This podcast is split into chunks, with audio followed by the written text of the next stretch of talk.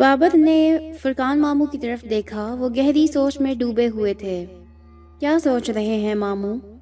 یہی سوچ رہا ہوں کہ اکبر نے معافی مانگ کر عقل مندی کا ثبوت دیا، ورنہ جانے کیا ہوتا، فرقان ماموں بولے۔ ماموں، نیلم کی زندگی تو خراب ہوئی ہی، اس لڑکے کی بھی زندگی تباہ ہو گئی، بابر نے افسوس سے کہا۔ وہ تو میں دیکھ ہی رہا ہوں، فرقان ماموں نے گہرا سانس لے کر کہا، لیکن ایک بات یاد رکھو بابر، اس کے سامنے اکڑنے کا کوئی فائدہ نہ ہوگا، وہ کسی بھی وقت کوئی بھی نقصان پہنچا سکتا ہے۔ میں اکبر کو سمجھا دوں گا، بابر نے کہا۔ اکبر بہت سمجھدار لڑکا ہے، اس نے اب تک بہت صبر سے کام لیا ہے، بلاخر وہ انسان ہی ہے، صبر کی بھی انتہا ہوتی ہے، اسے اس بات کی بھی اجازت نہیں کہ وہ اپنی بیوی کا ہاتھ پکڑ کر سمندر میں جا سکے۔ اس سید پوت کے جن نے ہمیں عاجز کر دیا ہے، پتہ نہیں یہ کیا چاہتا ہے، فرقان ماموں افسردہ لہجے میں بولے۔ کسی کو معلوم نہ تھا کہ وہ کیا چاہتا ہے۔ صابرہ نے نیلم سے سمندر کا احوال دریافت کیا، لیکن اس نے کچھ نہ بتایا، وہ خاموش بیٹھی رہی۔ پھر راشدہ اور شمسہ کے اصرار پر اس نے صرف اتنا کہا، مجھے کچھ نہیں معلوم کہ کیا ہوا، بس مجھے اتنا یاد ہے کہ ایک بڑی لہر نے مجھے اپنی آغوش میں لے لیا تھا، پھر مجھے کچھ ہوش نہ رہا، میں یہاں ہٹ میں کیسے آئی مجھے نہیں معلوم، مجھے جب ہوش آیا تو آپ سب لوگ میرے گرد کھڑے تھے۔ پھر مزید کسی نے نیلم سے اس معاملے میں کرید نہ کی، اسے جتنا معلوم تھا وہ اس نے بتا دیا تھا۔ اس واقعے نے اکبر کو ہلا کر رکھ دیا، اسے اندر ہی اندر بہت غصہ تھا، اس سے نہ کردہ گناہ کی معافی منگوائی گئی تھی، اس نے کچھ بھی تو نہیں کیا تھا کہ سب کے سامنے اسے ہاتھ جوڑنے پر مجبور کر دیا گیا۔ اس کے ذہن میں آگ بھری تھی، وہ ادھر ادھر ٹہل رہا تھا، کبھی وہ ہٹ کے ٹیرس پر جا کر کھڑا ہو جاتا اور سمندر میں ایک دوسرے کے پیچھے لپکتی لہروں کا نظارہ کرنے لگتا۔ ان لہروں کو ایک دوسرے کا تعقب کرتے دیکھ کر اس کا دل کھول اٹھتا، وہ سمندر کی طرف پیٹ کر کے کھڑا ہو جاتا، پھر وہ اندر ہٹ میں آ جاتا، فرقان ماموں یا صابرہ کے پاس جا بیٹھتا، بالکل خاموش، پھر وہ وہاں سے اٹھ کر باہر آ جاتا، ہٹ کی سیڑھیاں اتر کر سمندر کے کنارے ریت پر بھاگنے لگتا۔ اس کی عجیب حالت تھی، اس کا دل کہیں نہیں لگ رہا تھا، گھبراہٹ تاری تھی، حواس پر غصہ سوار تھا، جب بھی اسے معافی مانگنے کا خیال آتا اس کے حلق میں کڑواہٹ گھل جاتی، اسے اپنی بے بسی کا احساس ہوتا، اور جیسے جیسے اسے اپنی بے بسی کا احساس ہوتا ویسے ویسے اس پر گھبراہٹ تاری ہونے لگتی۔ اسے فرقان ماموں پر بھی غصہ تھا، وہ اسے اب تک صبر کی تلقین کرتے رہے تھے، وہ اب تک صبر سے ہی کام لیتا رہا، لیکن انہوں نے کچھ کر کے نہ دیا۔ پوری رات قبرستان میں گزاری، اور ایک ذرا سی غلطی نے سارا معاملہ چوپٹ کر دیا۔ اگر وہ اس دن ذرا سی عقل مندی سے کام لے لیتے تو اب تک اس جن کا قصہ پاک ہو چکا ہوتا، پھر اس کے سامنے دادا غفور کا چہرہ آ جاتا۔ انہوں نے بھی تو کچھ نہیں کیا تھا، بس باتیں ہی باتیں تھیں، میں یہ کر دوں گا، میں وہ کر دوں گا۔ اس کے خیال میں بات اب ان دونوں کے بس کی نہیں رہی تھی، وہ جن ان دونوں پر حاوی آ گیا تھا، وہ دونوں اس کے سامنے بے بس ہو گئے تھے۔ یہ کیسی بے بسی اور بے چارگی تھی۔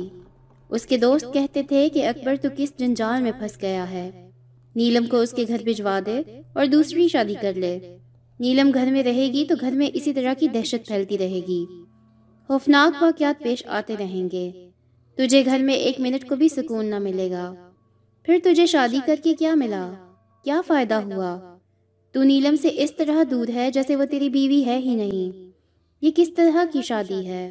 اس کے دوست اس سے جو کچھ کہتے وہ سب سمجھتا تھا، سب جانتا تھا، جس طرح کے حالات سے وہ گزر رہا تھا اس کے کرب سے اچھی طرح واقف تھا، لیکن وہ نیلم کو چھوڑنے کا تصور بھی نہیں کر سکتا تھا۔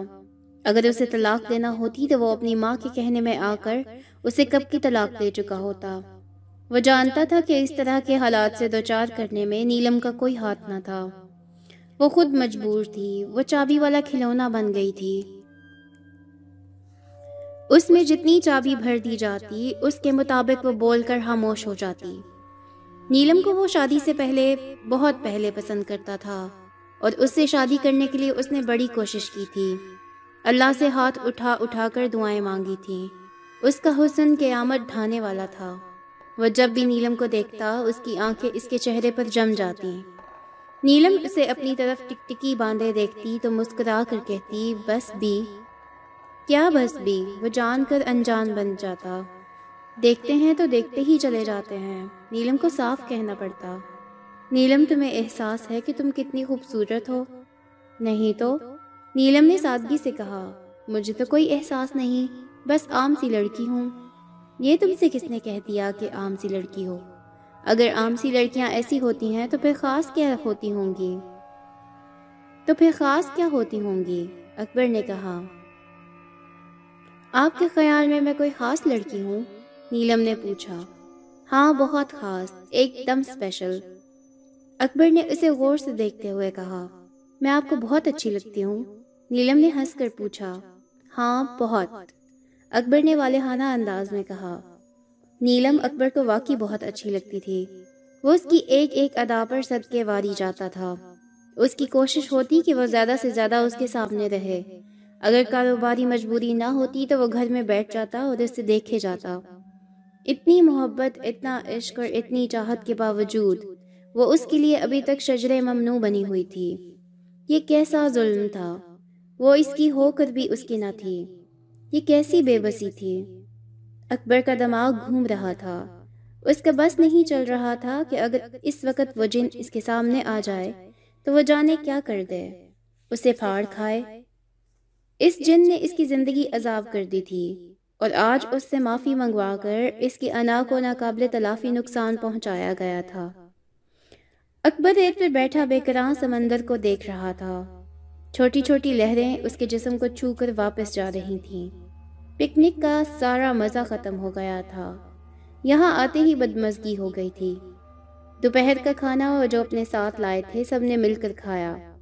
اکبر نے 2-4 لقمے زہر مار کیے، پھر ان لوگوں کو اپنا سامان سمیٹا، اور گاڑی میں بیٹھ کر گھر کی طرف روانہ ہو گئے۔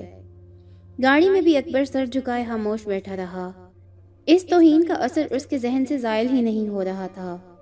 تب مامو فرقان اٹھ کر اس کے پاس چلے گئے، اس کے برابر والی سیٹ خالی تھی۔ فرقان مامو کو اپنے نزدیک پا کر اس نے ایک مرتبہ خالی خالی نظروں سے انہیں دیکھا، پھر اپنے خیالوں میں مگن ہو گیا۔ فرقان مامو نے اس کے کندھے پر ہاتھ رکھ کر اسے اپنے قریب کر لیا، پھر انہوں نے اس کی ٹھوڑی پکڑ کر اس کا چہرہ اپنی طرف کیا تو انہوں نے دیکھا کہ اس کی پلکوں پر آنسو لرز رہے تھے۔ اس کی آنکھوں میں آنسو دیکھ کر فرقان مامو کا دل کٹ گیا۔ روتا کیوں ہے پگلے؟ فرقان مامو نے خود اپنے آنسو پیتے ہوئے کہا۔ فرقان مامو، میں کیا کروں، آپ دیکھ رہے ہیں میرے ساتھ کیا ہو رہا ہے؟ اکبر نے اپنی آنسو بھری آنکھوں سے فرقان مامو کو دیکھا۔ میں تیرے دکھ کو اچھی طرح سمجھتا ہوں، لیکن رونے سے کام نہ بنے گا۔ میں کہاں رو رہا ہوں، اکبر نے اپنے ہاتھ کی پشت سے آنسو صاف کرتے ہوئے کہا۔ ہاں، شاباش، فرقان مامو نے اس کی پیٹھ تھپکی۔ یہ ہوئی نا بات فرقان مامو، کیا اس جن سے نجات کا کوئی راستہ نہیں؟ اکبر نے ان کی آنکھوں میں دیکھا۔ فرقان مامو نے فوراً اپنی آنکھیں جھکا لیں اور کچھ شرمندہ سے ہو گئے۔ حفت آمیز لہجے میں بولے، بس بیٹا، کیا بتاؤں، ذرا سی چوک ہو گئی، ورنہ نجات تو تمہیں کب کی مل چکی ہوتی اس بات سے۔ فرقان مامو، وہ جو ہونا تھا ہوا، اب آگے کی سوچیں، دادا غفور سے کچھ بات کریں۔ اچھا بیٹا، میں ان کے پاس جاؤں گا، میں ان سے بات کروں گا، لیکن تمہارے لیے میرا مشورہ یہ ہے کہ نیلم سے دور رہنا، مجھے ڈر ہے وہ تمہیں کہیں نقصان نہ پہنچا دے، فرقان مامو نے کہا۔ مامو فرقان، یوں محسوس ہوتا ہے جیسے اب آپ اس سے ڈرنے لگے ہیں، اکبر نے گہرا سانس لے کر کہا۔ نہیں، یہ بات نہیں ہے، میں اس سے ڈرا نہیں ہوں، لیکن محتاط ضرور ہو گیا ہوں۔ اچھا مامو، یہ بتائیں وہ میرا کیا بگاڑے گا؟ کیا مجھے جان سے مار دے گا؟ نہیں، موت اور زندگی تو صرف اللہ کے ہاتھ میں ہے، فرقان مامو نے بڑے یقین سے کہا۔ بس تو پھر اکبر، تمہارے ذہن میں کیا بات آ رہی ہے؟ کہیں تم اس سے ٹکرانے کی تو نہیں سوچ رہے؟ بیٹا، ایسا خیال بھی دل میں نہ لانا، تم ایک لاوا ابلتے آتش فشاں کا کیا بگاڑ سکتے ہو؟ وہ ہم جیسے لوگوں کو جل دے گیا تو تم اس کے سامنے تو بچے ہو، جیسے ہاتھی کے سامنے ایک چونٹی۔ لیکن مامو، کبھی کبھی ایک چونٹی بھی ہاتھی کی جان کا عذاب بن جاتی ہے، ایسا کبھی اتفاق سے ہی ہوتا ہے، کیا پتہ یہ اتفاق میرے ساتھ ہی پیش آ جائے۔ تم سوچ کیا رہے ہو؟ کرنا کیا چاہتے ہو؟ ابھی تو مجھے کچھ اندازہ نہیں کہ میں کیا کرنا چاہتا ہوں، لیکن اب مجھ سے صبر نہیں ہوتا، مجھے غصہ آنے لگا ہے، میں کچھ نہ کچھ ضرور کروں گا۔ بیٹا، تم جنوں کے بارے میں کچھ نہیں جانتے کہ یہ کتنی خطرناک شے ہوتے ہیں، ان سے الجھنا آسان کام نہیں۔ ماموں، فرقان ماموں نے اسے سمجھانے کی کوشش کی، کوئی غلط قدم اٹھانے سے پہلے مجھ سے ضرور پوچھ لینا۔ بابر علی پچھلی سیٹ پر بیٹھا ان دونوں کی باتیں بڑے غور سے سن رہا تھا۔ ان کی گفتگو میں اس نے اب تک کوئی مداخلت نہ کی تھی، لیکن اکبر کے عزائم جان کر وہ چپ نہ رہ سکا۔ اسے اپنے بیٹے کی ذہنی کیفیت کا اچھی طرح اندازہ تھا، وہ بے تابی کی انتہا پر پہنچا ہوا تھا، اب اس کا کچھ نہ کچھ تو رد عمل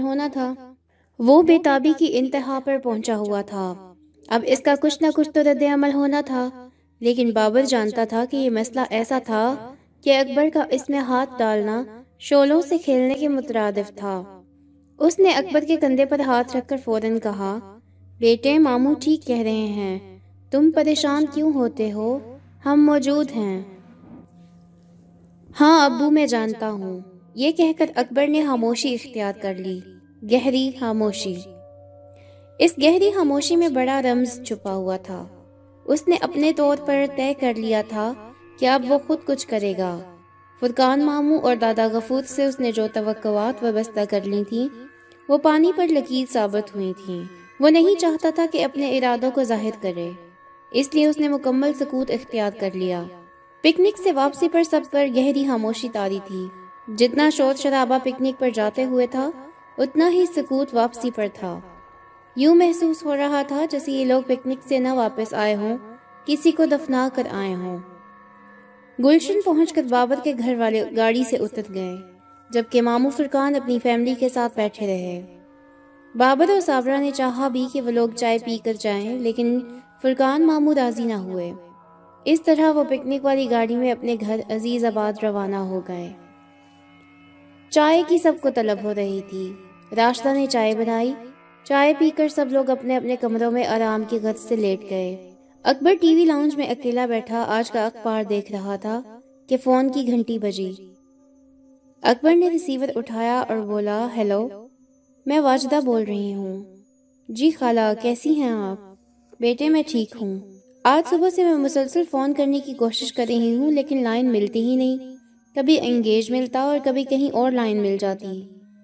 ایک دو بار ایسا ہوا کہ گھنٹی بجتی رہی، کسی نے اٹھایا نہیں۔ اب بڑی مشکل سے ملا ہے۔ واجدہ نے اپنی ردعت سنائی، خالہ جان، ہم لوگ گھر پر نہیں تھے، سمندر پر پکنک منانے گئے ہوئے تھے۔ پکنک کا سن کر واجدہ کو بڑی خوشی ہوئی۔ پکنک پر جانے کا مطلب تھا کہ گھر کے حالات پرسکون ہیں۔ پکنک پر گئے تھے، واجدہ نے خوشی کا اظہار کیا۔ کون کون گیا تھا؟ ہم لوگ تھے اور ماموں فرقان کا گھرانہ۔ اچھا، تمہاری امی کا کیا حال ہے؟ واجدہ نے پوچھا۔ جی وہ ٹھیک ہیں۔ نیلم کہاں ہے؟ وہ ابھی تو یہی تھی، شاید آرام کرنے کی غرض سے اپنے کمرے میں چلی گئی ہے، میں بلاتا ہوں۔ یہ کہہ کر اکبر نے ریسیور رکھا، پلٹ کر دیکھا تو صابرہ پیچھے کھڑی تھی۔ اکبر، کس کا فون ہے؟ صابرہ نے پوچھا۔ امی خالہ کا ہے، آپ جب تک بات کریں میں نیلم کو بلا کر لاتا ہوں۔ نیلم اپنے کمرے میں سونے کے لیے لیٹ چکی تھی۔ اکبر نے واجدہ کے فون کی اطلاع دی، وہ فوراً اٹھ کر بھاگی۔ جب وہ کمرے میں داخل ہوئی تو صابرہ واجدہ کو سمندر پر پیش آنے والے واقعات کی تفصیل بتا رہی تھی۔ نیلم کو دیکھ کر اس نے جلدی جلدی اپنی بات ختم کی اور بولی، لو نیلم آ گئی ہے، اس سے بات کر لو۔ واجدہ کو جو خوشی ان کے پکنک پر جانے کا سن کر ہوئی تھی، وہ وہاں پیش آنے والے واقعات سے ہوا ہو گئی۔ نیلم نے ریسیور پکڑ کر اپنے کان سے لگایا، بڑے ادب سے اپنی ماں کو سلام کیا، پھر پوچھا، امی آپ کیسی ہیں اور ابو کا کیا حال ہے؟ ہم دونوں ٹھیک ہیں اور تمہیں یاد کرتے ہیں، واجدہ نے بڑی محبت سے کہا۔ میری آنکھوں میں بھی آپ لوگ ہر وقت سمائے رہتے ہیں۔ نیلم کی آنکھیں بھیگ گئیں۔ نیلم تمہیں دیکھنے کو بہت جی چاہتا ہے، کیا کروں؟ واجدہ نے بڑے اشتیاق سے کہا۔ امی میرا بھی یہی حال ہے، میں خود یہی چاہتی ہوں، نیلم نے کہا۔ نیلم تم کچھ دنوں کے لیے اکبر کو لے کر لاہور آ جاؤ، اگر اکبر کو فرصت نہ ہو تو میں انہیں بھیج دوں، یہ تمہیں جا کر لے آئیں گے، واجدہ نے تجویز پیش کی۔ ٹھیک ہے امی، لیکن اس معاملے میں دادا غفور سے پوچھنا ہوگا، نیلم نے کہا۔ نیلم، پھر تم ایسا کرو، ذرا صابرہ کو فون دو، میں ان سے بات کرتی ہوں، واجدہ بولی۔ جی اچھا امی، یہ کہہ کر نیلم نے رسیور صابرہ کی طرف بڑھایا۔ امی آپ سے بات کرنا چاہتی ہیں۔ پھر واجدہ اور صابرہ کافی دیر تک فون پر بات کرتی رہیں۔ نیلم کو بہت تھکن ہو رہی تھی، وہ وہاں سے اٹھ کر اپنے بیڈ روم میں آ گئی۔ ابھی اسے لیٹے ہوئے چند منٹ ہی ہوئے تھے، اس کی آنکھوں میں نیند اتری ہی تھی کہ اسے کمرے میں وہ مسحور کن خوشبو پھیلتی ہوئی محسوس ہوئی۔ کمرے میں خوشگوار دھواں بھرنے لگا، وہ آ گیا تھا۔ نیلم کی نیند اڑ گئی، وہ فوراً اٹھ کر بیٹھ گئی۔ دروازہ خود بخود بند ہو گیا تھا اور وہ اس کے بیڈ کے نزدیک کھڑا مسکرا رہا تھا۔ اس کی مسکراہٹ میں بڑا سحر تھا۔ نیلم اس کی طرف بے خودی میں دیکھتی رہی۔ کہاں جانے کا پروگرام بن رہا ہے؟ کرل نے سوال کیا۔ امی چاہتی ہیں کہ میں ان کے پاس لاہور ہو آؤں، نیلم نے سادگی سے جواب دیا۔ یہاں ہمیں اکیلا چھوڑ جائیں گی؟ کرل نے بڑی محبت سے سوال کیا۔ چند دنوں کی تو بات ہے، نیلم نے تسلی دی۔ نہیں نیلم، تمہارا وہاں جانا ٹھیک نہیں، بڑی مشکل سے تو میں نے حالات کو سازگار کیا ہے، جب فضا سازگار ہو گئی ہے تو تم مجھے چھوڑ جانا چاہتی ہو؟ مجھ پر ایسا ظلم مت کرو، میں اب تمہاری جدائی کسی قیمت پر برداشت نہیں کر سکتا۔ نیلم تم کان کھول کر سن لو، تمہیں چاہے غفور جانے کو کہے یا فرقان، لیکن تم کراچی سے جاؤ گی نہیں، اس وقت تک جب تک میں تم سے جانے کو نہ کہوں۔ تم یہ بات اچھی طرح سمجھتی ہو کہ میں جو کہہ دیتا ہوں اس پر عمل بھی کروا لیتا ہوں۔ کرل نے کسی حد تک تحکمانہ لہجہ اختیار کیا۔ میں جانتی ہوں، نیلم نے اسے دیکھتے ہوئے اس بات میں گردن ہلائی، جانتی ہو تو پھر انجان نہ بنو، آج کی رات ہم دونوں کے لیے بہت اہم ہے۔ اب میں چلتا ہوں، صابرہ اس طرف آ رہی ہے، تم لاہور جانے سے صاف انکار کر دو گی۔ یہ کہہ کر وہ آئینے میں غائب ہو گیا۔ اس کے غائب ہوتے ہی کمرے کا دروازہ خود بخود کھل گیا۔ چند لمحوں بعد صابرہ کمرے میں داخل ہوئی۔ کمرے میں زبردست خوشبو پھیلی ہوئی تھی، یہ خوشبو آدمی کو پاگل کر دیتی تھی۔ صابرہ نے کمرے میں آ کر گہرے گہرے سانس لیے اور بولی، بڑی پیاری خوشبو ہے، کمرے میں کیا اسپرے کیا ہے تم نے؟ جی میں نے کوئی چیز اسپرے نہیں کی، نیلم نے صاف گوئی سے کام لیا۔ پھر یہ خوشبو، وہ کہتے کہتے رک گئی۔ اس کی نظر جلتی موم بتی پر پڑی، جلتی موم بتی کو دیکھ کر وہ ایک دم خوفزدہ ہو گئی۔ اس نے پھر خوشبو کے بارے میں کچھ نہ پوچھا۔ میں نے دادا غفور سے بات کر لی ہے، وہ کہتے ہیں کہ نیلم کا لاہور جانے میں کوئی حرج نہیں، چلی جائے، کل انہوں نے بابر کو بلایا ہے، شاید کوئی تعویذ وغیرہ دیں گے تمہارے لیے، صابرہ نے بتایا۔ لیکن خالہ میں لاہور نہیں جانا چاہتی، نیلم نے بڑے اسپاٹ لہجے میں کہا۔ ہیں، یہ کیا کہہ رہی ہو تم؟ صابرہ یہ سن کر ایک دم پریشان ہو گئی۔ پر آخر کیوں؟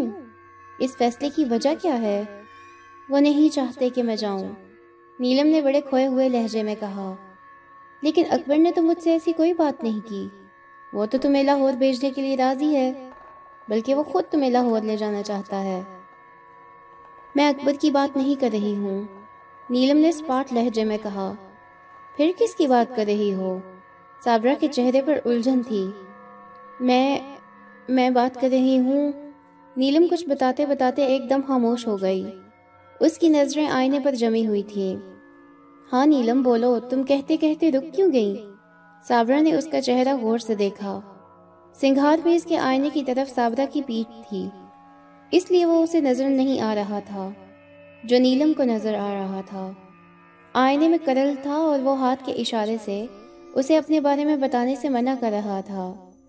نیلم کی آنکھیں بدستور آئینے پر جمی ہوئی تھیں۔ صابرہ نے اس قدر انہماک سے اسے آئینے کی طرف دیکھتے ہوئے پایا تو اس نے گردن گھمائی۔ صابرہ کے گردن گھماتے ہی کرل آئینے سے غائب ہو گیا۔ صابرہ کو وہاں کچھ نظر نہ آیا تو پھر وہ نیلم کی طرف پلٹی اور بولی، ہاں نیلم بتاؤ، تم کس کی بات کر رہی تھی؟ جی میں تو کسی کی بات نہیں کر رہی تھی، نیلم نے بڑی صفائی سے جھوٹ بولا۔ پھر تم لاہور جانے کی تیاری کرو، اکبر خود تمہارے ساتھ جائے گا۔ صابرہ نے اس کی ذہنی کیفیت کے پیش نظر اس سے زیادہ بحث کرنا مناسب نہ سمجھی۔ اس نے اپنی بات کہی اور کمرے سے نکل آئی۔ نیلم نے بھی اسے زیادہ الجھنا پسند نہ کیا۔ اس نے اس کی بات سنی اور خاموش رہی۔ وہ جانتی تھی کہ کرل کی اجازت کے بغیر دنیا کا کوئی آدمی اسے لاہور نہیں لے جا سکتا۔ سمندر میں نہانے کی وجہ سے اس کے جسم پر ریت جمی ہوئی تھی۔ کچھ دیر آرام کرنے کی وجہ سے کسی حد تک تھکن کم ہو گئی۔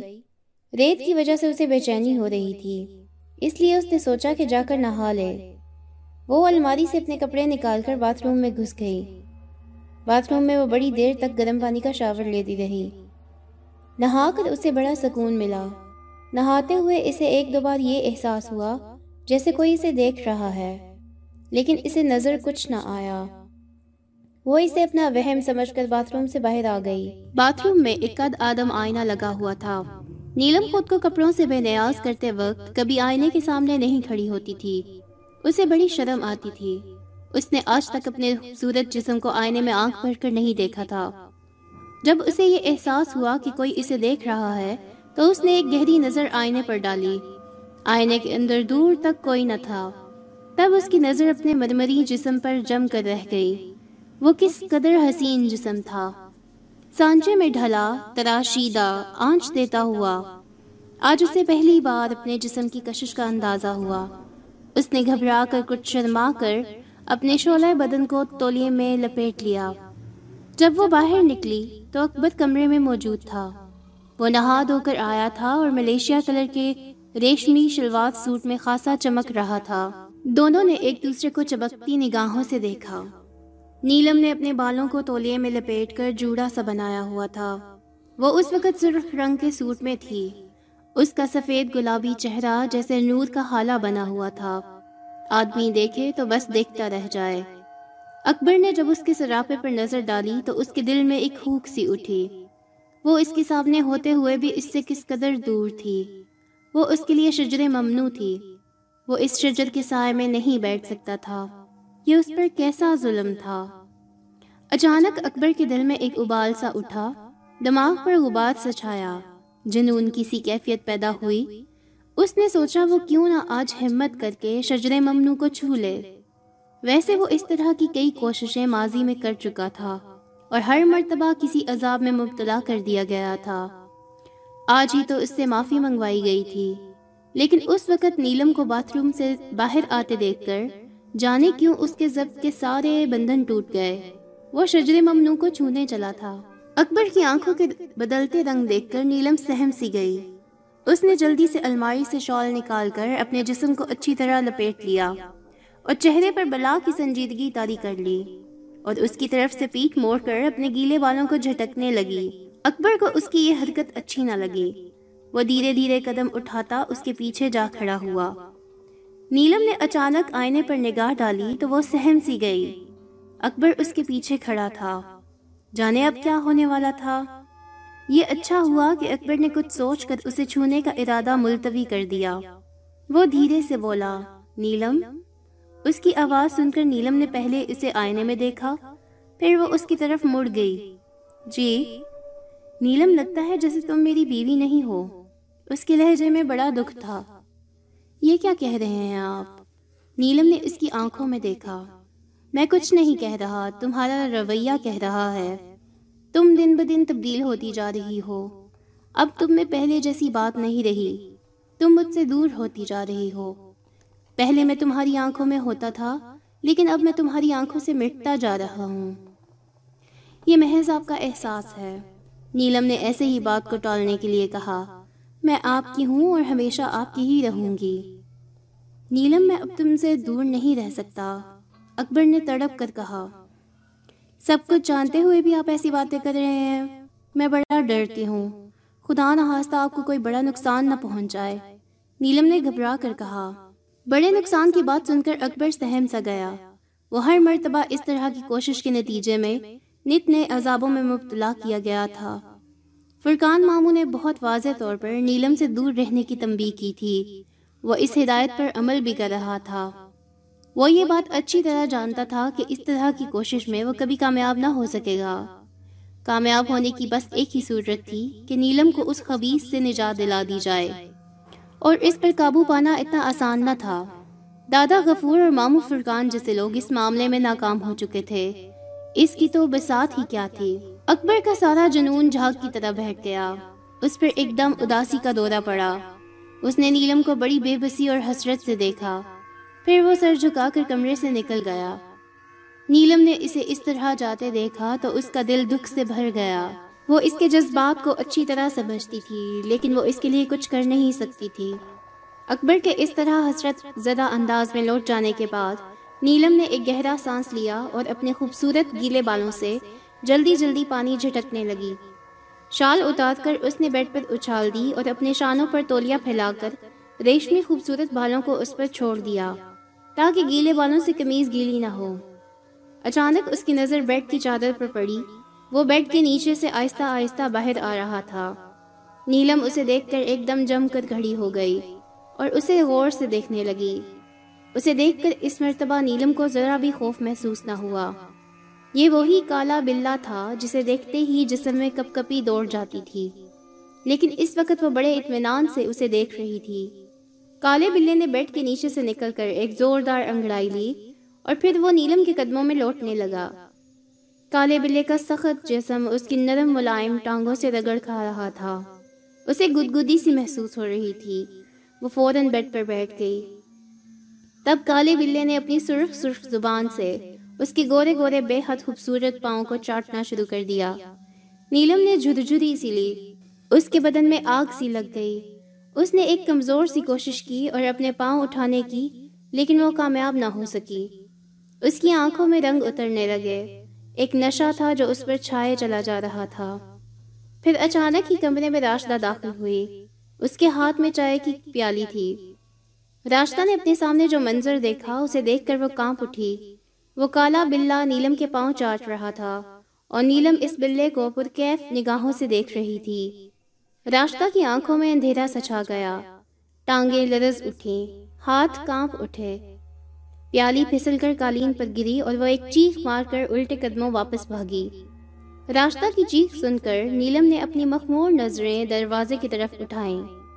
اس نے راشدہ کو اس قدر بدحواس بھاگتے دیکھ کر اسے آواز دی، راشدہ راشدہ، لیکن راشدہ بھلا کہاں رکنے والی تھی۔ اس نے صابرہ کے پاس پہنچ کر ہی دم لیا اور صابرہ کو وہ سب کچھ بتایا جو وہ دیکھ کر آئی تھی۔ اسے سن کر صابرہ پر لرزہ طاری ہو گیا، جسے سن کر صابرہ لرز کر رہ گئی۔ راشدہ کے کمرے سے بھاگنے کے بعد کالے بلے نے اپنی سرخ آنکھوں سے نیلم کو دیکھا اور پھر بیڈ کے نیچے گھس گیا۔ چند لمحوں بعد پورا گھر اس کے کمرے میں آ گیا، لیکن اب یہاں کچھ نہ تھا۔ نیلم آئینے کے سامنے کھڑی اپنے بالوں پر برش کر رہی تھی۔ ہائے نیلم، تم ٹھیک تو ہو؟ صابرہ نے جلدی سے اسے اپنے گلے لگا لیا۔ ہاں، میں بالکل ٹھیک ہوں۔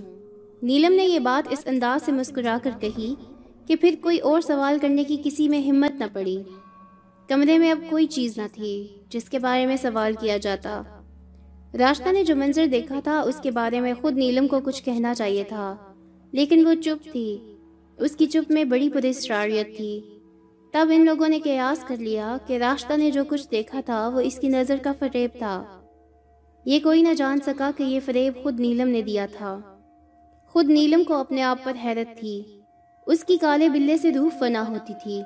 وہ اس کی آواز سن لیتی یا اس کی منحوس شکل دیکھ لیتی تو لرز اٹھتی تھی، لیکن آج جانے کیا ہوا تھا کہ اس کے دل سے کالے بلے کا خوف اچانک نکل گیا۔ اس کے قدموں میں لوٹتا وہ کالا بلا اسے اچھا لگا تھا۔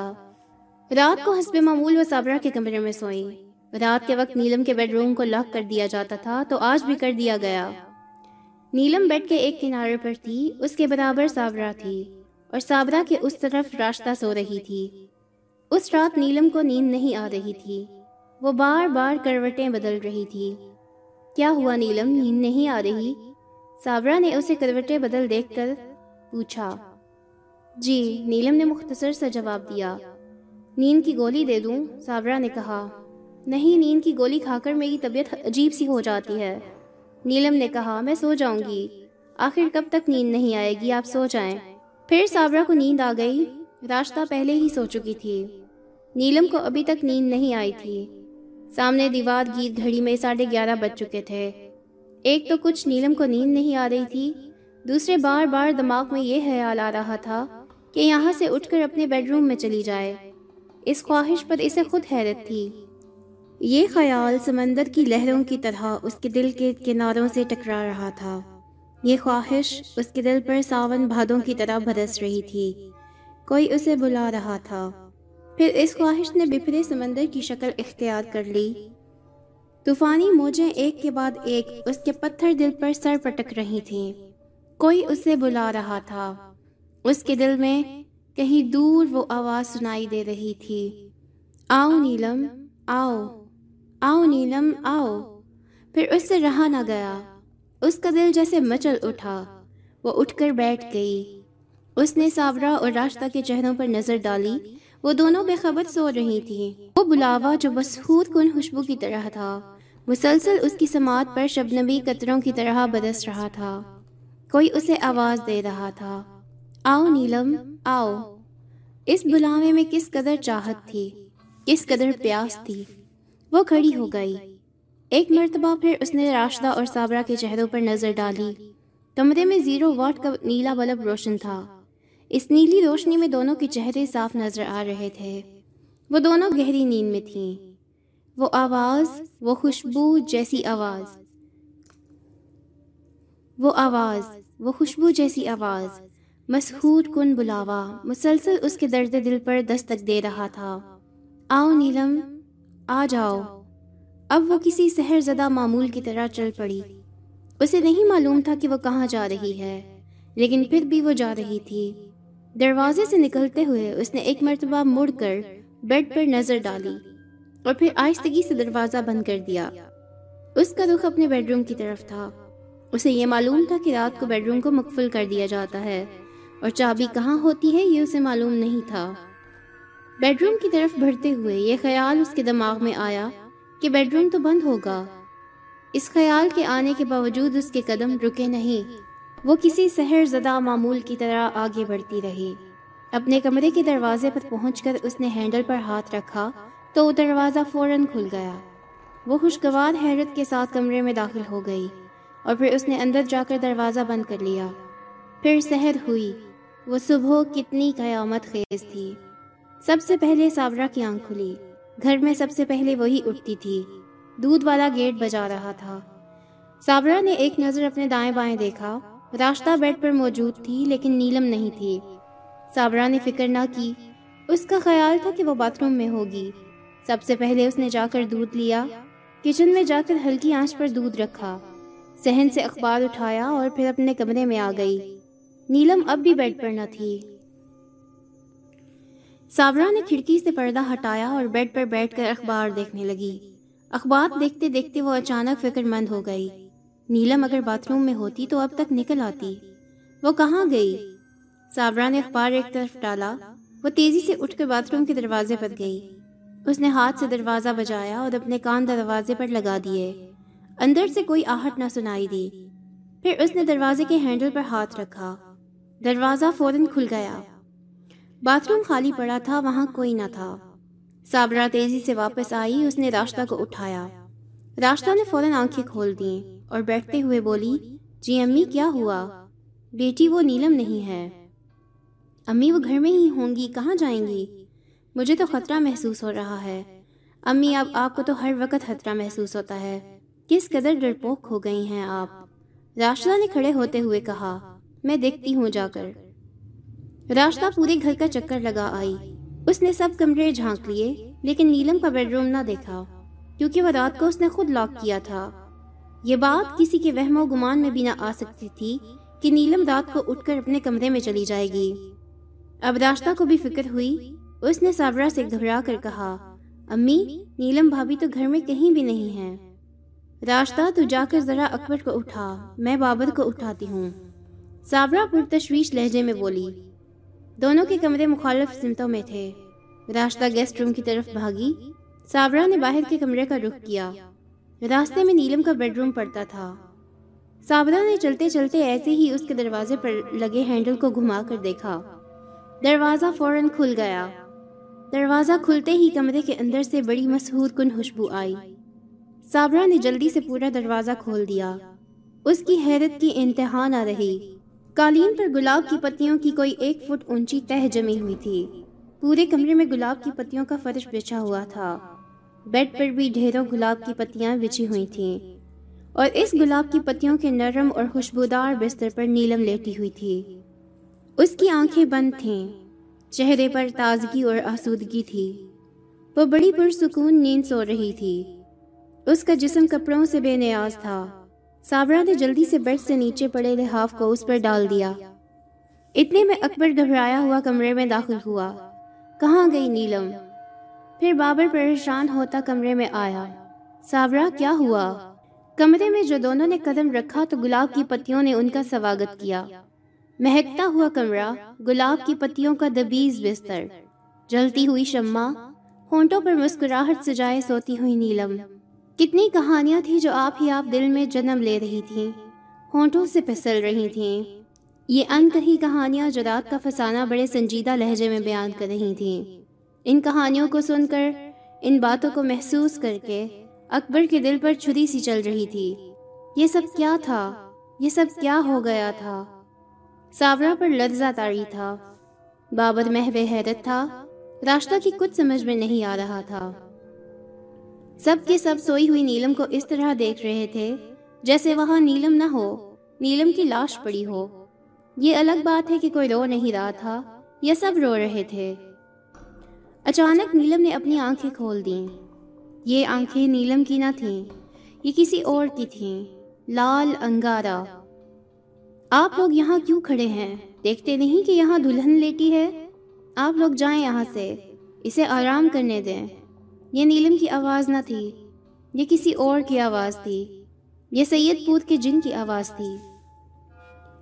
یہ سن کر سب سے پہلے صابرہ بھاگی، اس کے بعد راشدہ، پھر کمرے میں سے بابر نکلا، اس کے بعد اکبر۔ کوئی 11 بجے تک دلہن کمرے میں آرام کرتی رہی، پھر وہ خود ہی کمرے سے باہر آ گئی۔ وہ سفید جوڑا پہنے ہوئے تھی، گلے میں بیش قیمت ہیرے کا ہار تھا۔ وہ اپنے کمرے سے نکل کر خاموشی سے صابرہ کے کمرے میں چلی گئی۔ نیلم کسی سے ایک لفظ نہ بولی، نہ ہی کسی نے اس سے کچھ پوچھنے کی کوشش کی۔ نیلم کے کمرے کی جب صفائی کی گئی تو اس میں سے منو گلاب کی پتی برآمد ہوئی۔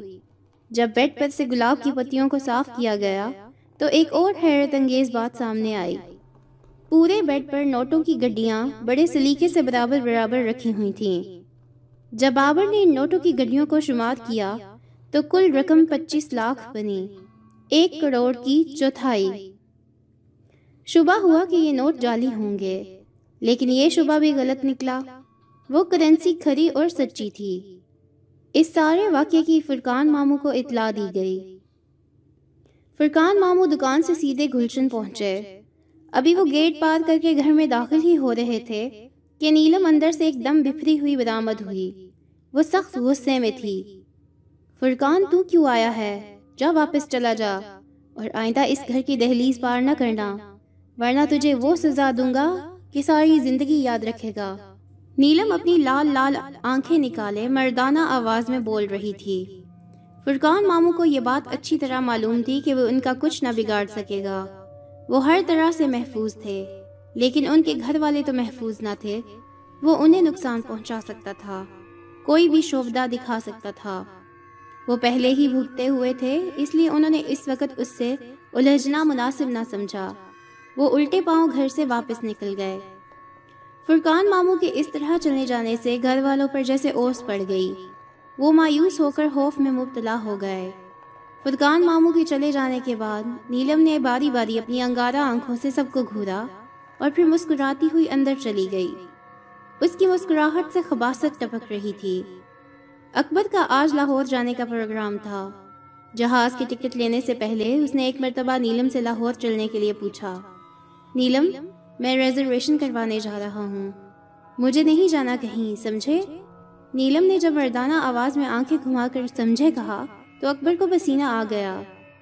بابر نے لاہور فون کر دیا کہ نیلم نہیں آ سکے گی، ساتھ ہی واجدہ کو سارے حالات سے آگاہ کر دیا۔ واجدہ اور فیاض حسین گھبرا کر دوسرے دن کراچی پہنچ گئے۔ نیلم اپنے ماں باپ کو دیکھ کر ان سے لپٹ گئی اور لپٹی ہوئی بہت دیر تک سسک سسک کر روتی رہی۔ واجدہ کی بری حالت تھی، وہ بار بار نیلم کا سر اپنے کندھے سے اٹھا کر اس کی پیشانی اور رخساروں کو چومتی اور پھر میری جان میری بیٹی کہہ کر اسے اپنی باہوں میں سمیٹ لیتی۔ نیلم اگرچہ واجدہ کی سگی بیٹی نہ تھی لیکن اس نے ہمیشہ اس کو سگا ہی سمجھا تھا یا شاید سگوں سے بھی زیادہ۔ نیلم کے بارے میں اسے فون پر جو کچھ معلوم ہوا تھا اسے اس نے بلا کر رکھ دیا تھا۔ وہ بڑی دیر تک اس کو اسی طرح چوم چوم کر روتی رہی۔ جب کچھ زیادہ ہی دیر ہو گئی تو فیاض حسین نے ماں بیٹی کو آہستگی سے الگ کیا۔ نیلم ماں سے علیحدہ ہوئی تو وہ اپنے باپ سے لپٹ گئی۔ اب فیاض حسین بھی اپنے آنسو ضبط نہ کر سکے، پھر بڑی مشکلوں سے یہ آنسوؤں کی برسات بند ہوئی۔ صابرہ نیلم اور واجدہ کو لے کر اپنے کمرے میں آ گئی۔ بابر فیاض حسین کو لے کر ڈرائنگ روم میں چلا گیا۔ اکبر کبھی ماں کے پاس بیٹھ جاتا، کبھی وہ باپ کے پاس چلا جاتا، دونوں جگہ ایک ہی کہانی چل رہی تھی۔ دوپہر کا کھانا کھا کر جب سب لوگ اکٹھا ہوئے تو نیلم اچانک بیٹھے بیٹھے جھومنے لگی۔ پھر جھومتے جھومتے نیلم نے ایک دم سر اٹھایا اور واجدہ کی طرف ٹکٹکی باندھ کر دیکھتے ہوئے بولی، امی۔ ہاں بیٹا بولو۔ واجدہ صوفے سے نیچے اتر آئی اور پیار سے اس کے کندھے پر ہاتھ رکھ کر قالین پر اس کے ساتھ بیٹھ گئی۔ امی آپ انار کلی کی چاٹ کھائیں گی؟ نیلم نے مسکراتے ہوئے کہا۔ ابھی آواز بدلی تھی نہ آنکھیں۔ بیٹا انار کلی لاہور میں ہے اور لاہور یہاں سے بہت دور ہے، واجدہ نے کہا۔ یہ سب مجھے نہ بتائیں، آپ کھانے کا اقرار کریں۔ اچھا اگر میں کھانے کا کہوں تو کیا تم مجھے چاٹ کھلا دو گی؟ جی بالکل، نیلم نے بڑی بے نیازی سے کہا جیسے کوئی بات ہی نہ ہو۔ لیکن کیسے؟ واجدہ نے سوال کیا۔ ایسے، نیلم نے کہہ کر اپنا سیدھا ہاتھ آگے پھیلایا تو اس پر چاٹ کی پلیٹ نمودار ہو گئی۔ لیں امی کھائیں، نیلم نے پلیٹ واجدہ کی طرف بڑھاتے ہوئے کہا۔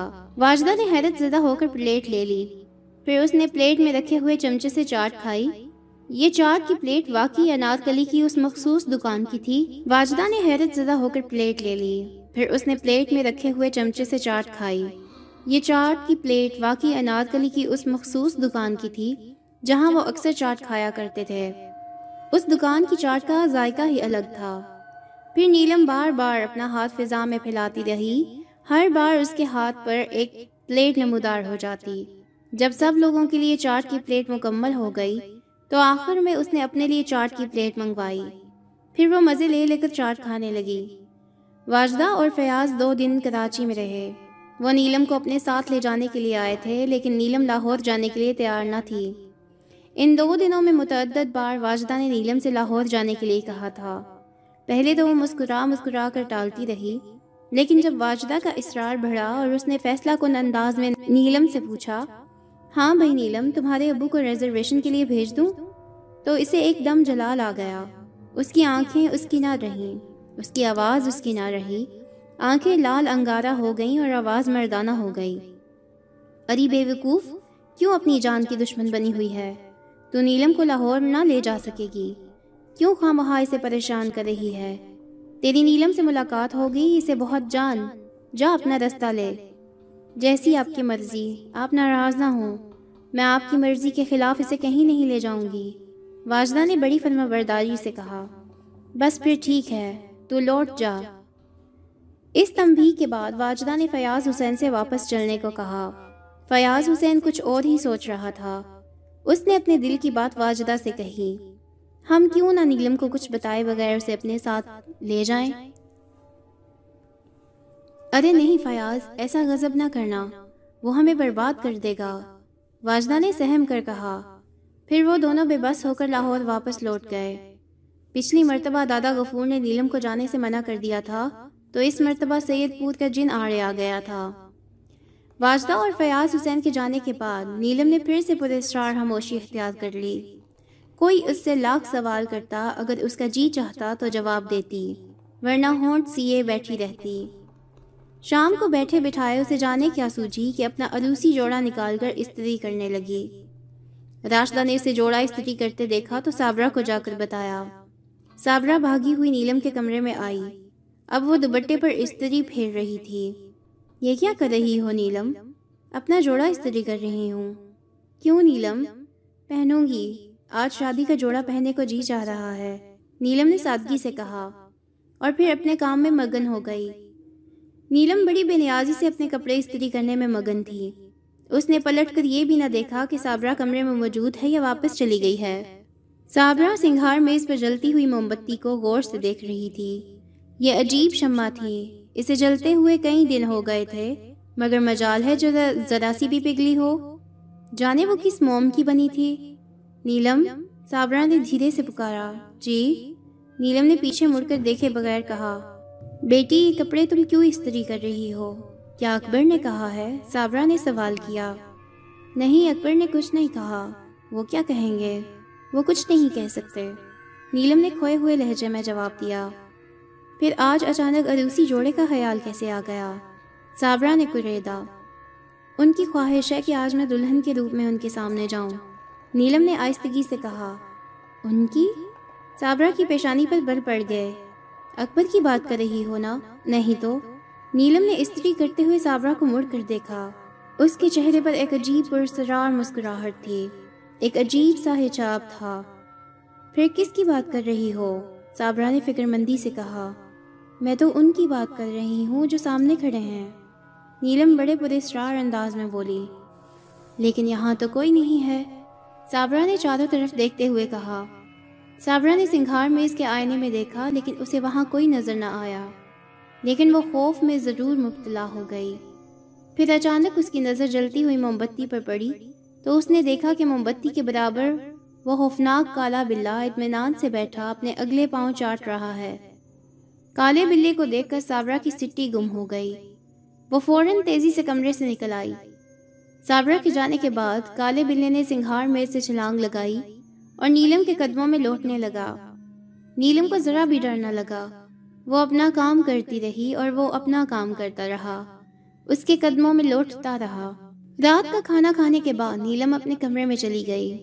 نیلم کو اپنے کمرے میں جاتے دیکھا تو راشدہ نے فوراً صابرہ کو بتایا، نیلم بھابھی اپنے کمرے میں گئی ہیں، لیکن رات کو تو وہ کبھی اپنے کمرے میں نہیں گئی۔ صابرہ نے حیرت زدہ ہو کر کہا، اب جانے لگی ہیں۔ راشدہ بولی، ذرا دیکھو تو کیا کر رہی ہے۔ صابرہ نے ہدایت کی، اچھا دیکھتی ہوں۔ یہ کہہ کر راشدہ نے نیلم کے کمرے کا رخ کیا۔ کمرے کا دروازہ بند تھا، لاک نہ تھا۔ راشدہ نے آہستہ سے کمرے کا دروازہ کھولا اور اندر جھانکا۔ کمرے میں نیلم کا کہیں پتہ نہ تھا۔ راشدہ کو بڑی حیرت ہوئی کہ اچانک نیلم کہاں غائب ہو گئی۔ ابھی تو اس نے اپنے کمرے میں داخل ہوتے ہوئے اسے دیکھا تھا۔ ابھی وہ یہ سوچ ہی رہی تھی کہ نیلم کہاں غائب ہو گئی۔ باتھ روم کا دروازہ کھلا، نیلم عروسی جوڑا پہنے وہاں سے برآمد ہوئی۔ اگرچہ نیلم نے راشدہ کو دروازے میں کھڑے دیکھ لیا تھا، لیکن اس نے اس کی طرف کوئی توجہ نہ دی۔ وہ بڑے اطمینان سے سنگھار میز کے سامنے اسٹول پر بیٹھ گئی اور اپنے بالوں میں برش پھیرنے لگی۔ بالوں کو سنوار کر اس نے ہلکا ہلکا میک اپ کرنا شروع کر دیا۔ راشدہ نے دروازہ آہستہ سے بند کر دیا اور پھر تیزی سے چلتی ہوئی صابرہ کے پاس پہنچی۔ شادی کا جوڑا پہن چکی ہیں اور اب میک اپ کر رہی ہیں۔ راشدہ نے رپورٹ پیش کی۔ کیا ہو گیا ہے اس لڑکی کو؟ صابرہ نے جھنجھلا کر کہا۔ پتہ نہیں امی۔ بھلا بتاؤ یہ سونے کا وقت ہے یا بناؤ سنگھار کا؟ وہ سونے کی بجائے دلہن بننے میں لگی ہوئی ہے، صابرہ نے ذرا تیز لہجے میں کہا۔ ذرا اس سے پوچھ، کیا آج رات وہ اپنے کمرے میں ہی سوئے گی؟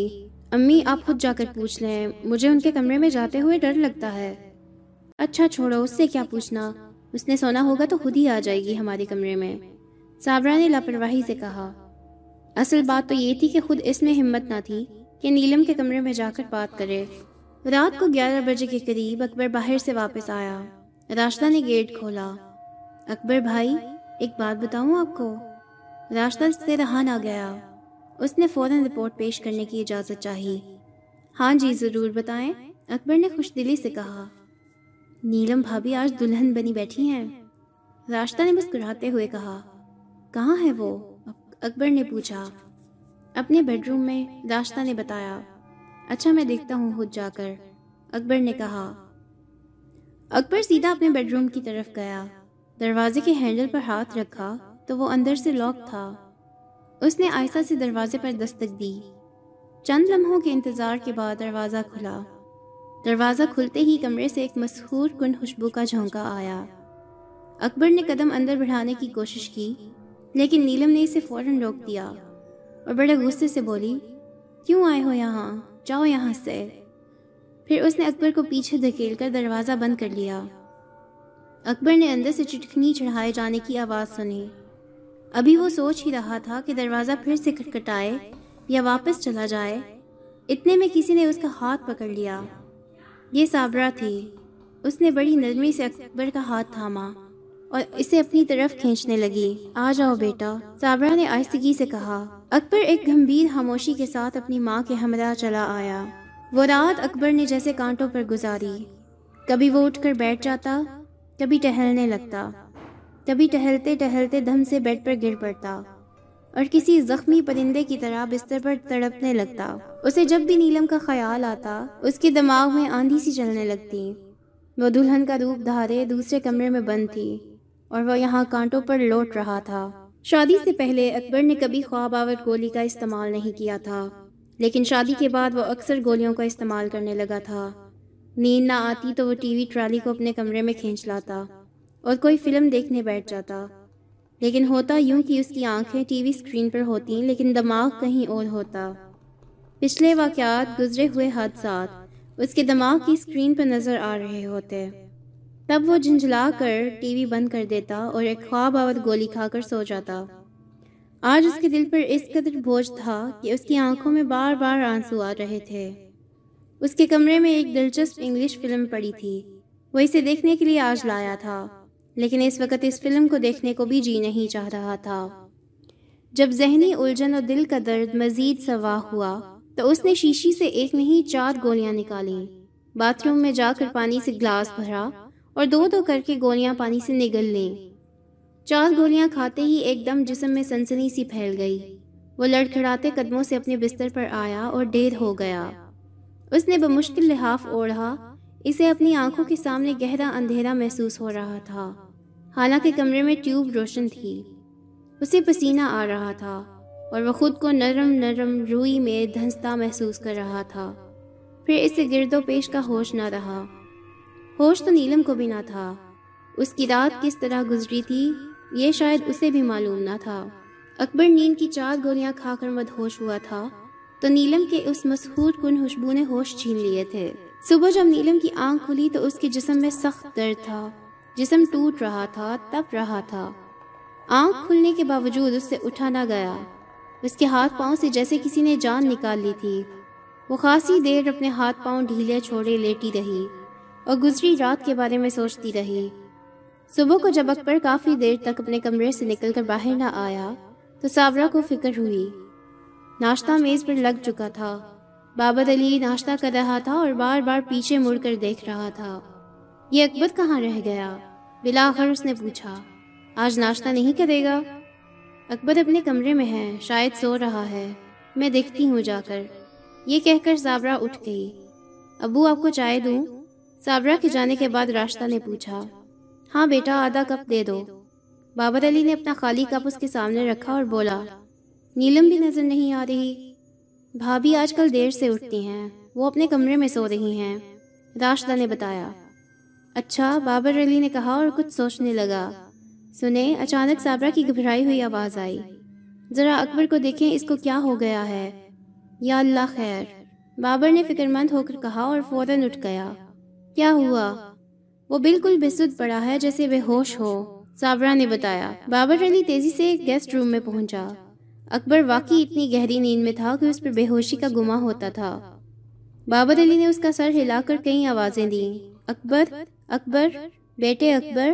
باپ کی آواز سن کر اکبر نے بمشکل آنکھ کھولی، خالی خالی نظروں سے اسے دیکھا اور پھر چند سیکنڈوں بعد آنکھیں بند کر لیں۔ اس کی آنکھیں سرخ انگارہ ہو رہی تھیں، نیند سے بوجھل تھیں۔ اس کو دوبارہ سوتے دیکھ کر بابر علی نے اسے پھر ہلایا۔ بیٹے اکبر اٹھو، کیا شو روم نہیں جانا؟ باپ کی آواز سن کر ایک مرتبہ پھر اس نے آنکھیں کھولیں، لیکن پھر سے اس کی آنکھیں بند ہو گئیں۔ یہ کیا ہو گیا ہے اسے؟ بابر علی صابرہ سے مخاطب ہوا۔ اس قدر گہری نیند، کہیں اس نے خواب آور گولی تو نہیں کھائی؟ کئی راتوں سے بے خوابی کا شکار تھا، میں نے ہی اسے ایک گولی لینے کا مشورہ دیا تھا، صابرہ نے بتایا۔ مجھے لگتا ہے اس نے ایک ساتھ کئی گولیاں کھا لی ہیں، ایک گولی اس قدر گہری نیند نہیں لاتی، بابر علی نے اکبر کے چہرے کی طرف دیکھتے ہوئے کہا۔ اس دن کوئی 12 کے قریب اس کی آنکھ کھلی، وہ بھی راشدہ کے شور مچانے پر۔ اکبر بھائی اٹھے نا، آخر کب تک سوئیں گے؟ اکبر اس کی آواز پر اٹھ کر بیٹھ گیا، لیکن بیٹھا بیٹھا پھر جھومنے لگا۔ اس کی آنکھوں میں اب بھی نیند بھری تھی، اسے اپنا جسم شکستہ سا محسوس ہو رہا تھا، گلا بے حد خشک تھا، زبان پر کانٹے سے چبھ رہے تھے۔ ٹھہریے، میں آپ کے لیے اسٹرانگ سی چائے بنا کر لاتی ہوں، ایسے نہیں کھلیں گی آپ کی آنکھیں۔ ادھر آپ سوئے ہوئے ہیں، ادھر نیلم بھابھی بھی سوئی ہوئی ہیں، دونوں کو گرم گرم چائے دیتی ہوں، پھر شاید دونوں کی نیند اڑ جائے۔ نیلم کا نام سن کر اکبر کی نیند فوراً اڑ گئی، اسے گزری رات کا فسانہ یاد آ گیا، نیلم کا دلہن بننا، کمرے میں بند ہونا اور اسے دھتکار دینا۔ نیلم کی وہ غسیلی آواز اب بھی اس کے کانوں میں پگھلے ہوئے سیسے کی طرح گھس رہی تھی۔ کیوں آئے ہو یہاں، جاؤ یہاں سے۔ داشتہ، چائے بنانے سے پہلے ٹھنڈا پانی پلا، میرا حلق خشک ہو رہا ہے، اکبر نے داشتہ سے کہا اور اپنا گلا ہاتھ سے مسلنے لگا۔ اتنی سردی میں ٹھنڈا پانی پئیں گے آپ؟ راشدہ نے حیرت سے کہا۔ راشدہ، بحث نہ کر، اکبر نے ڈانٹ کر کہا۔ اچھا لاتی ہوں، غصہ تو نہ ہو، راشدہ نے جلدی سے کمرے سے نکلتے ہوئے کہا۔ راشدہ چند لمحوں میں فریج سے ایک ٹھنڈی بوتل نکال لائی، گلاس بھر کر اس نے اکبر کو پانی دیا۔ اکبر نے یخ پانی کو اتنی تیزی سے گھٹا گھٹ پیا کہ راشدہ حیران رہ گئی۔ اور اکبر نے گلاس آگے بڑھایا۔ اس طرح اکبر نے 3 گلاس ٹھنڈے پانی کے پیے اور پھر باتھ روم میں منہ ہاتھ دھونے کے لیے چلا گیا۔ منہ ہاتھ بھی اس نے ٹھنڈے پانی سے دھویا۔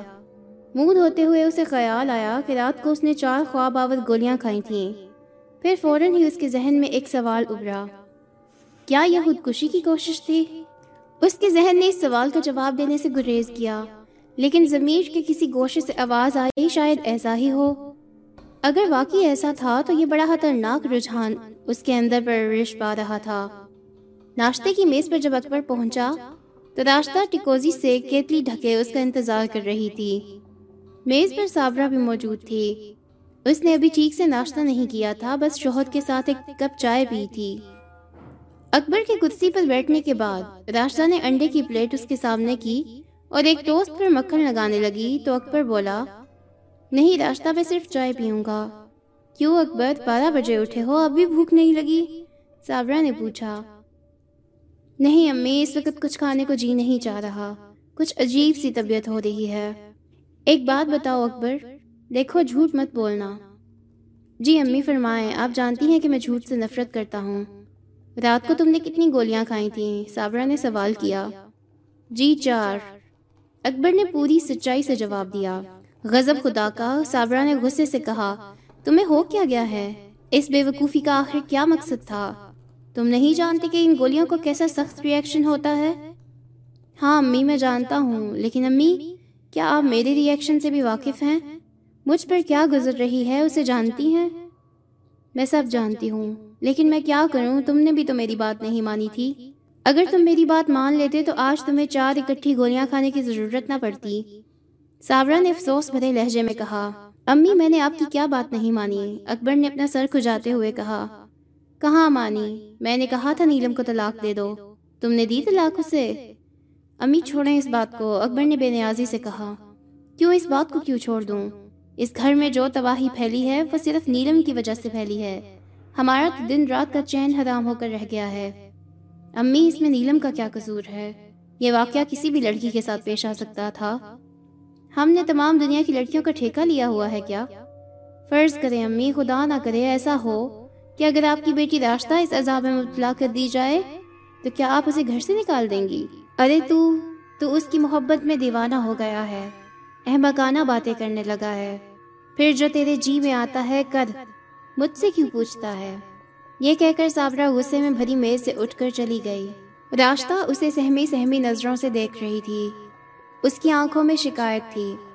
معاف کر دینا بہن، میں نے تیرے بارے میں الٹی سیدھی بات کہہ دی ہے، میرا مقصد محض امی کو سمجھانا تھا، ان کے پاس سارے مسائل کا بس ایک ہی حل ہے، طلاق۔ لیکن راشدہ، میں اسے طلاق نہیں دے سکتا، میں اس کو اپنے سے الگ نہیں کر سکتا، یہ میرے بس میں نہیں ہے، میں تو خود عذاب جھیل رہا ہوں، امی سے کہنا مجھے مزید عذاب میں مبتلا نہ کریں۔ وہ واقعی عذاب جھیل رہا تھا اور اس عذاب کی شدت کا اندازہ اس کے سوا کسی اور کو نہیں ہو سکتا تھا۔ کسی اور کو کیسے ہو سکتا تھا؟ جس پر گزرتی ہے بس وہی جانتا ہے۔ خواب آور گولیوں کی وجہ سے اس کا دماغ سن ہو رہا تھا۔ نیند کے اثرات ابھی باقی تھے، لیکن اس نے سوچا کہ وہ گھر پر رہا تو اس کا دماغ مزید سن ہو جائے گا، اس لیے وہ کپڑے تبدیل کر کے شو روم چلا گیا۔ نیلم جب اپنے کمرے سے نہا دھو کر نکلی تو اکبر گھر سے جا چکا تھا۔ وہ سیدھی کچن میں گئی، راشدہ نے اسے کچن میں جاتے دیکھا تو وہ بھی اس کے پیچھے پیچھے پہنچ گئی۔ نیلم بھابھی آپ میز پر چلیں، میں لاتی ہوں ناشتہ، راشدہ نے کہا۔ نیلم چولہے پر کیتلی رکھ کر ماچس ڈھونڈ رہی تھی۔ راشدہ کے آ جانے پر وہ خاموشی سے کچن سے نکل آئی اور ڈائننگ ٹیبل پر آ کر بیٹھ گئی۔ اس نے راشدہ سے رسماً بھی نہ کہا کہ نہیں میں خود بنا لوں گی ناشتہ۔ نیلم کو بڑی زبردست بھوک لگی تھی۔ اس نے ڈٹ کر ناشتہ کیا، معمول سے کچھ زیادہ ہی کھایا، پھر 2 کپ چائے پی کر وہ خاموشی سے اٹھ گئی اور اپنے کمرے میں جا کر لیٹ گئی۔ نیلم نے بڑی پراسرار خاموشی اختیار کر لی تھی۔ اس کا زیادہ تر وقت اپنے بیڈ روم میں ہی گزرتا۔ اس کے بیڈ روم میں جاتے ہوئے راشدہ ہچکچاتی، صابرہ نے اس کمرے کا رخ کرنا ہی چھوڑ دیا تھا۔ راشدہ کبھی کبھار اس کے کمرے میں جھانک لیتی تھی، لیکن اب اس نے بھی جانا چھوڑ دیا تھا۔ اس کمرے میں جاتے ہوئے اب اسے خوف محسوس ہونے لگا تھا۔ نیلم اب بہت مشکل سے ہی کسی سے بات کرتی تھی، جو اس کے سامنے رکھ دیا جاتا وہ کھا لیتی اور اپنے کمرے میں چلی جاتی۔ پہلے وہ کچن میں راشدہ اور صابرہ کا ہاتھ بٹا لیا کرتی تھی، لیکن اب اس نے کچن کا رخ کرنا ہی چھوڑ دیا تھا۔ صابرہ کو اس بات پر بھی بہت غصہ تھا، اس کے اندر کی سانس بار بار بپھر اٹھتی تھی، لیکن راشدہ اسے کنٹرول کر لیتی تھی۔ لائیے امی میں کر دیتی ہوں، آخر تم یہ سب کب تک کرو گی، یہ سب کام نیلم کو کرنے چاہیے، آخر وہ اس گھر کی بہو ہے۔ امی وہ اس قابل کہاں ہیں کہ کچھ کام کر سکیں، انہیں بیٹھے بیٹھے دورہ پڑ جاتا ہے۔ کیا آپ نے اس دن نہیں دیکھا تھا جب وہ روٹیاں پکا رہی تھیں، وہ کھڑے کھڑے جھومنے لگی تھیں اور ان کے دوپٹے نے آگ پکڑ لی تھی۔ وہ تو میں اتفاق سے وہاں پہنچ گئی، ورنہ جھلس کر رہ جاتی، راشدہ نے کہا۔ پتہ نہیں اس گھر کو کس کی نظر لگ گئی ہے۔ امی آپ نے کیا نیلم بھابھی کا چہرہ غور سے دیکھا ہے؟ نہیں تو کیوں؟ ان میں اب پہلے جیسی بات ہی نہیں رہی، 10-15 دن کے اندر ان کے چہرے پر مردنی سی چھا گئی ہے، یوں لگتا ہے جیسے ہزاروں جھونکے روزانہ ان کا خون چوستی ہوں۔ چہرے کی شادابی مان پڑ گئی ہے، ایسا لگتا ہے جیسے انہیں دیمک لگ گئی ہے۔ راشدہ دیمک لکڑی کو لگتی ہے، صابرہ نے اسے ٹوکا۔ امی جانے کیوں انہیں دیکھ کر مجھے یہی احساس ہوتا ہے جیسے انہیں دیمک لگ گئی ہے، وہ ہر وقت تو دلہن بنی رہتی ہے، صابرہ نے غصے سے کہا۔ شروع میں اس وقت سے جب نیلم گلاب کی پتیوں کی سیج پر پائی گئی تھی، اس نے یہ وتیرہ اپنا لیا تھا۔ شام ہوتے ہی وہ نہانے دھونے، کپڑے استری کرنے اور دلہنوں کی طرح سجنے لگ جاتی، پھر رفتہ رفتہ اس شدت میں کمی آ گئی۔ سجتی سنورتی وہ آج بھی تھی، لیکن دلہنوں کی طرح نہیں۔ ان 10-15 دنوں میں اس میں بڑی تبدیلی آئی، اس کا حسن مان پڑتا جا رہا تھا۔ راشدہ کا اس کے بارے میں یہ خیال بالکل صحیح تھا، وہ واقعی کسی دیمک زدہ لکڑی کی طرح دکھائی دینے لگی تھی۔ نیلم نے اکبر سے بھی بولنا چھوڑ دیا تھا، وہ ایک ہی گھر میں رہتے تھے لیکن اجنبیوں کی طرح۔ وہ ان سیاروں کی مانند تھے جو ایک ہی سورج کے گرد گھومتے ہیں، لیکن آپس میں کبھی ملتے نہیں، ایک دوسرے کے سامنے سے خاموشی سے گزر جاتے ہیں۔ ایک دن بابر اور اکبر شو روم سے واپس آئے تو گھر میں ہنگامہ تھا۔ وہ دونوں گاڑی کھڑی کر کے فوراً گھر کے اندر پہنچے تو معلوم ہوا کہ نیلم کو دورہ پڑا ہے۔ وہ ڈائننگ ٹیبل پر چڑی بیٹھی تھی اور جھوم رہی تھی۔ جب وہ دونوں وہاں پہنچے تو نیلم نے سر اٹھایا اور مردانہ کرخت آواز میں بولی، ہاں بابر تو آ گیا، اکبر تو بھی آ گیا، اب تم دونوں آ گئے ہو تو ایک بات غور سے سن لو، تمہیں اس گھر کو خالی کرنا ہوگا۔ گھر خالی کرنا ہوگا؟ بابر نے حیرت سے پوچھا، یہ آپ کیا کہہ رہے ہیں؟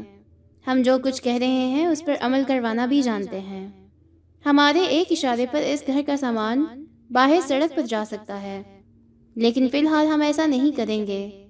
اگر تم لوگوں نے کل شام تک یہ گھر خالی نہ کیا تو پھر دیکھنا کہ کیا تماشا ہوتا ہے۔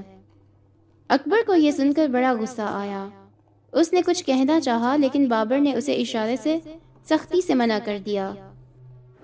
یہ کہانی ابھی جاری ہے۔